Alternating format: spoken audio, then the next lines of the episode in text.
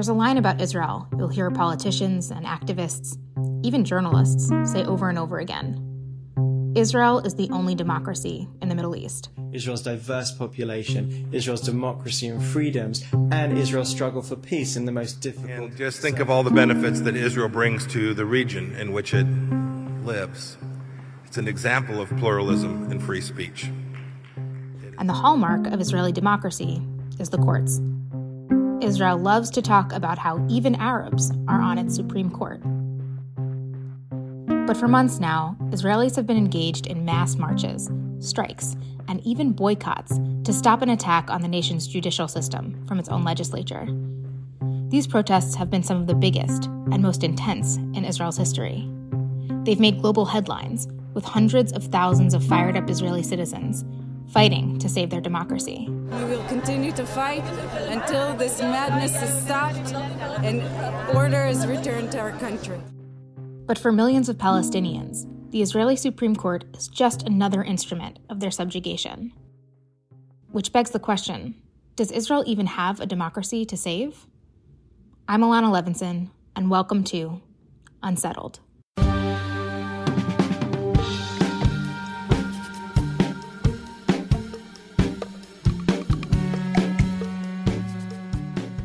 The reforms being pushed by Netanyahu's right wing government might seem wonky and procedural.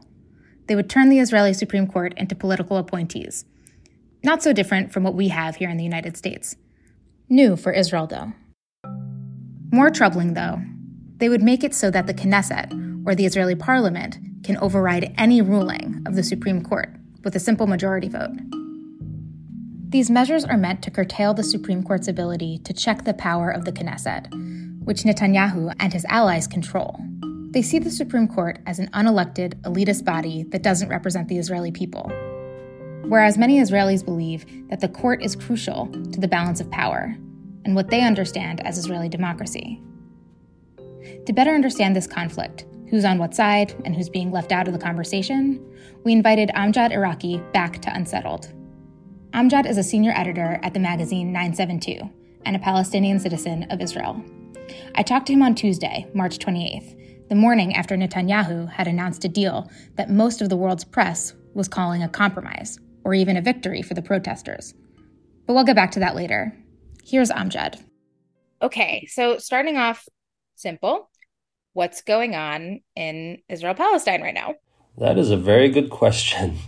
Uh, so things are really, uh, things in the past few days have really taken quite a fast turn the big kind of culmination of everything is that last night, after several days of particularly heightened demonstrations, uh, political drama, and expedited pressure, uh, Israeli Prime Minister Benjamin Netanyahu uh, said that he would uh, officially halt uh, the current push towards a uh, what is regarded as like a judicial overhaul and what many critics are calling a judicial coup.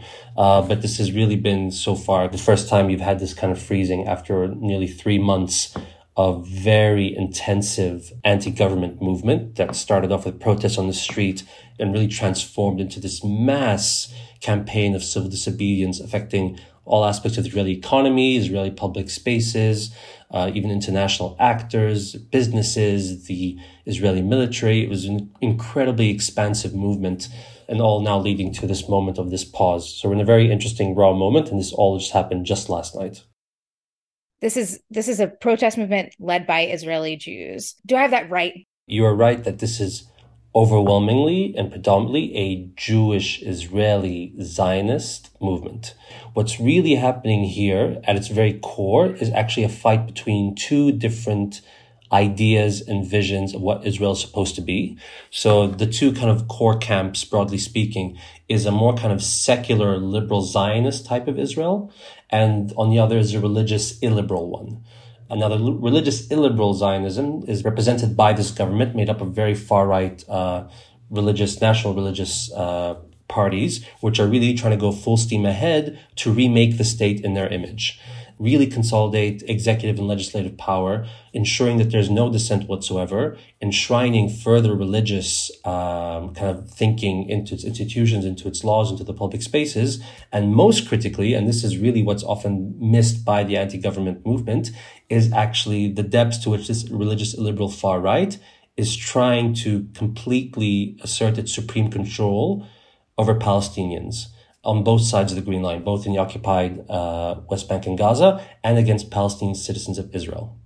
Now, for the secular liberal ones, a vast majority of this movement are like Ashkenazi, secular, usually quite well off. Yani they have a vested interest in maintaining the old ways because they're seeing that being threatened. They're seeing a different kind of Israel that doesn't share in its secular ideology, that actually wants to be more explicit about its illiberalness, that wants to bring Zionism's you know, darkest face really to its fore, that wants to make Palestinians central to Israeli identity in the sense that this is your constant enemy. Don't go back to this bubble that makes you think that you can get away pretending that they're not there.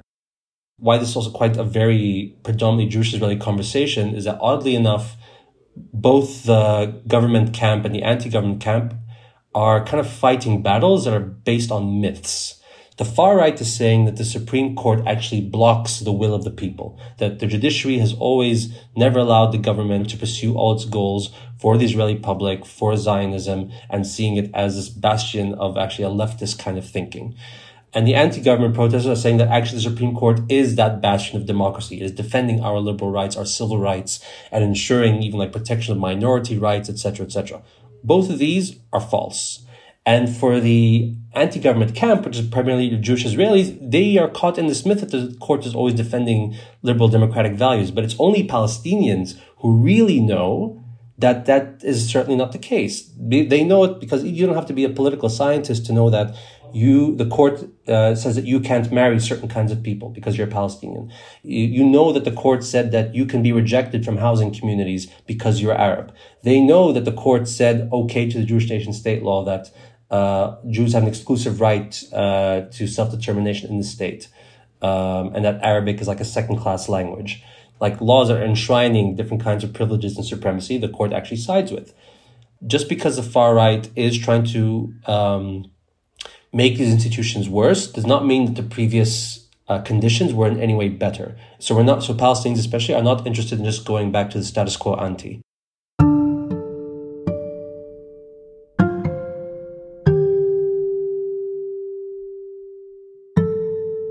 Is there a place for Palestinian citizens of Israel in this fight? You know, have Palestinians taken part at all? There have been some attempts by some groups, but they very quickly find uh, a lot of roadblocks.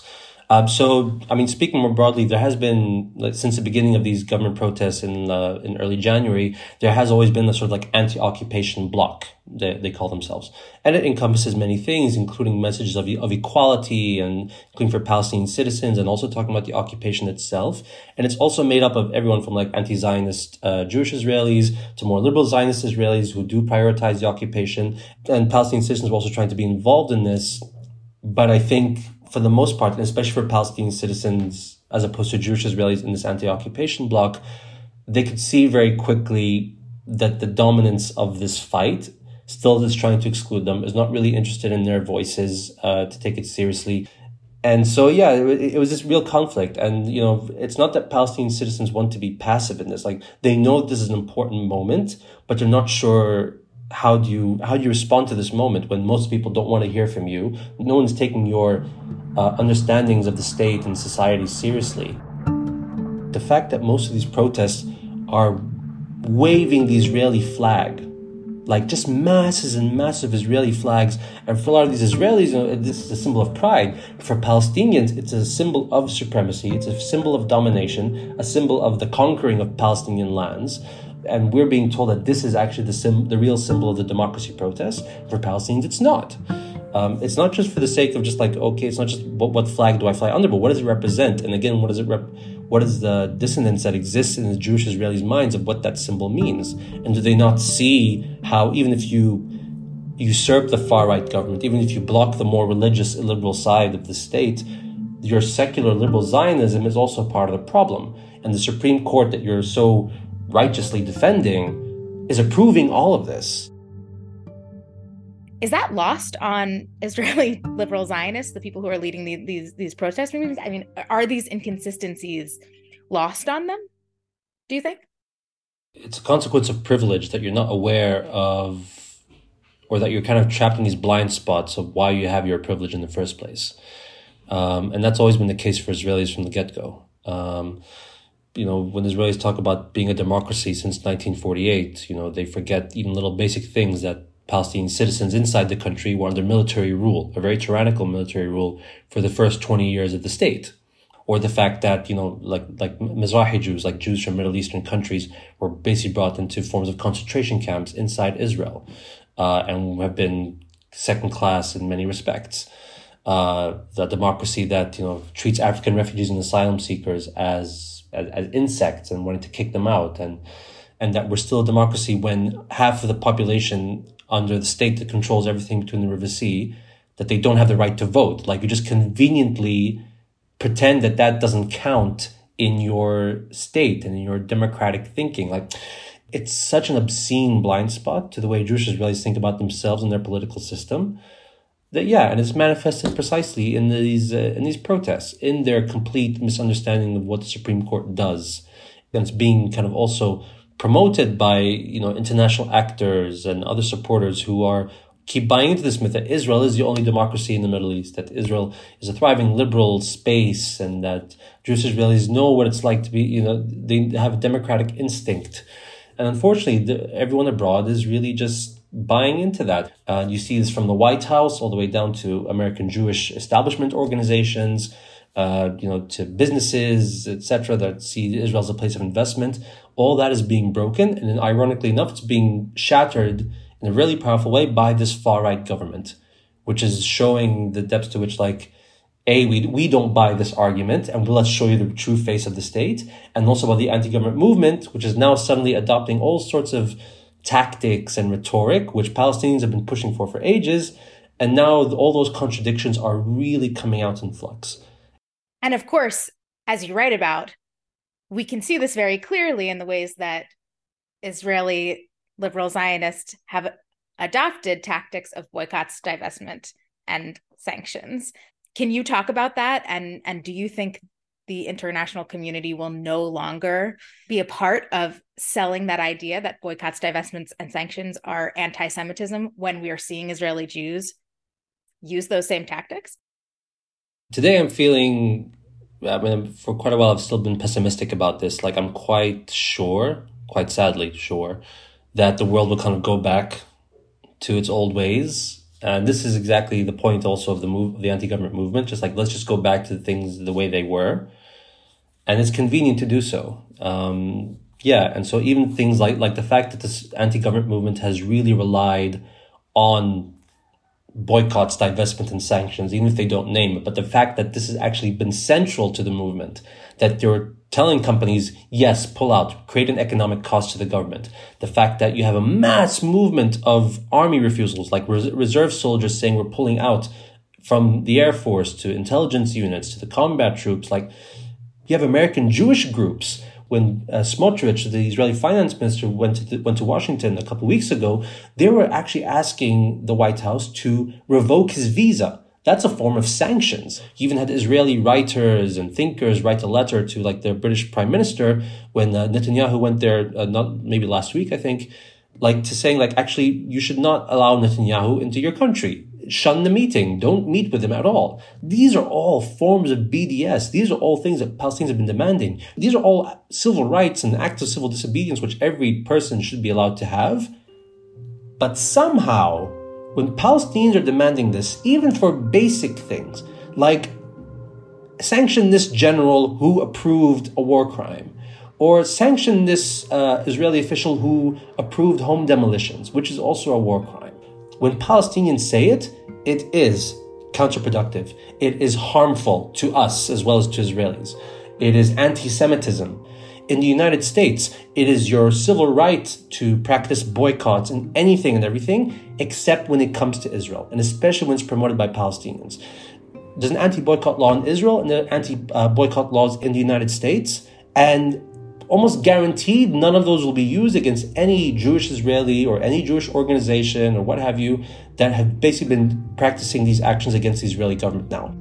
The racism of who's allowed to have that right and what exactly are you're allowed to fight for is so evident and how much in these past three months has been has shown this. And so Palestinians are watching this being like, oh, so you don't actually have a problem with the right to boycott. You don't have a problem with actually punishing the government when you see fit. You have a problem when Palestinians are the ones who are actually saying you need to do this because there's a system in place that is based on racial racial supremacy and and permanent occupation. But if I mention, if I say that, if I say that's the reason why you should boycott, divest, or sanction, then we have a problem. If you can legitimize these actions for this moment, legitimize them for everything else. Like if there's anything to be taken from all this, it's that that you do believe that Israel can be held accountable, that you can actually put uh, consequences on its actions, but are you doing it in order for to preserve the apartheid regime just in democratic clothing, or are you willing to do it to actually get rid of apartheid? On Monday, March 27th, Prime Minister Benjamin Netanyahu agreed to delay the judicial overhaul until the start of the next legislative session. So, only about a month. But to do so, he had to pacify the most extreme element of his own coalition.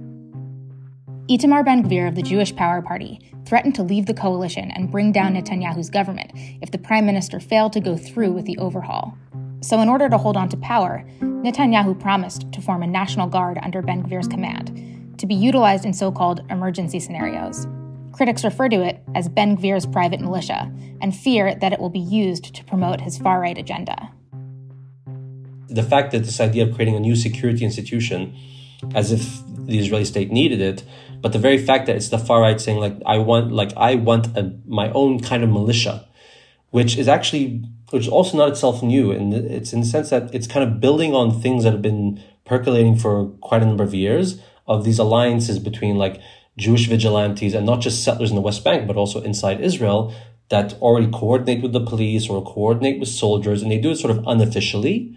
Uh, but now it's like, let's institutionalize this. I want to make this National Guard open uh, to any Israeli who wants to get involved. And we already saw a version of this, for example, two years ago in May 2021, where, you know, you had a war in Gaza, massive suppression, a huge uprising. But a big part of this as, as well with these kind of uh, big protests uh, and suppressions that were happening in what we call so-called mixed cities inside Israel. So places like Lid and uh, Ramli and Haifa and Akka, uh, where you have like a, a, like a reasonable mix of like a, a Jewish and Arab citizens. And here in a lot of Arab neighborhoods and Arab homes, you saw these kind of vigilante groups, including settlers coming in from the West Bank, allying with police, allying with soldiers to go and attack Arab neighborhoods and to go and attack Arabs uh, and trying to assert their Jewish presence. So, and Ben Gvir was a huge um, kind of instigator of a lot of this and really promoting this idea. It's like we need this kind of civil guard that uh, that tackles these uh, these enemies from within. The the far right and people like Ben Gvir, who's very ideological, very extreme, but he still has his priorities straight. Is like, okay, I can take the pause in the judicial overhaul, which I still want as a priority, as long as I have the executive force to carry out what I need to against Palestinians. This is this is the ultimate priority. Israelis are not grasping this, and a lot, unfortunately, a lot of people abroad are also missing this. They think this is really genuine about the character of the state. No, no, no. It's about how fast and how violently are you willing to contain or erase the quote unquote Palestinian problem. And Palestinian citizens are asking, like, okay, so you fought so hard for this uh, judicial overhaul. Are you going to fight just as viciously for this National Guard that's about to be put under this far right national security minister, which we know is going to be targeted against Palestinians. Are you going to fight as viciously? And do you see the connection between these things and why the far right is pushing on all these fronts? And so, it, again, this only happened last night, so we have yet to see what the uh, momentum is for the protests. But it's again, it's one of those things whereby, like, okay, if like Palestinians are kind of throwing the ball back into Israelis' courts, being like, what are you really fighting for here? Are you really fighting for a state where race and ethnicity is your primary determinant of your rights? And if that's the case, say it out loud. Because then we know that you're really fully and unapologetically for an apartheid regime. Don't pretend that you're doing this for democracy. Don't pretend you're doing this just to fight occupation, only to enshrine a system that's interested in our second class citizenship, that's interested in our permanent exile as refugees that's interested in subjugating us to an Israeli military that gets to decide when our homes get to be invaded or not. There's no longer this third space in between what Palestinians think and the right wing government, and that there's this liberal Zionism in between. No, your liberal Zionism inherently aids this far right impunity. It inherently aids this system and regime. You have to pick a side.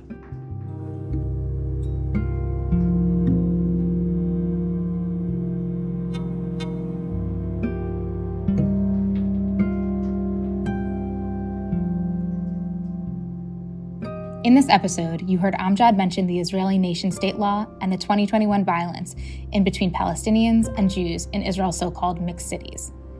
We've spoken to Amjad on Unsettled about these very topics, so you can find links to those episodes in the show notes. For more context on Itamar Ben Gvir and his right wing agenda, check out our 2021 episode about Meir Kahane. Ben Gvir openly identifies as a follower of Kahane. You can find all these episodes and more by searching through our feed or at unsettledpod.com. Unsettled is produced by me, Ilana Levinson, Emily Bell, Max Friedman, and Asaf Calderon. Original music by Nat Rosenzweig. Additional music in this episode from Blue Dot Sessions.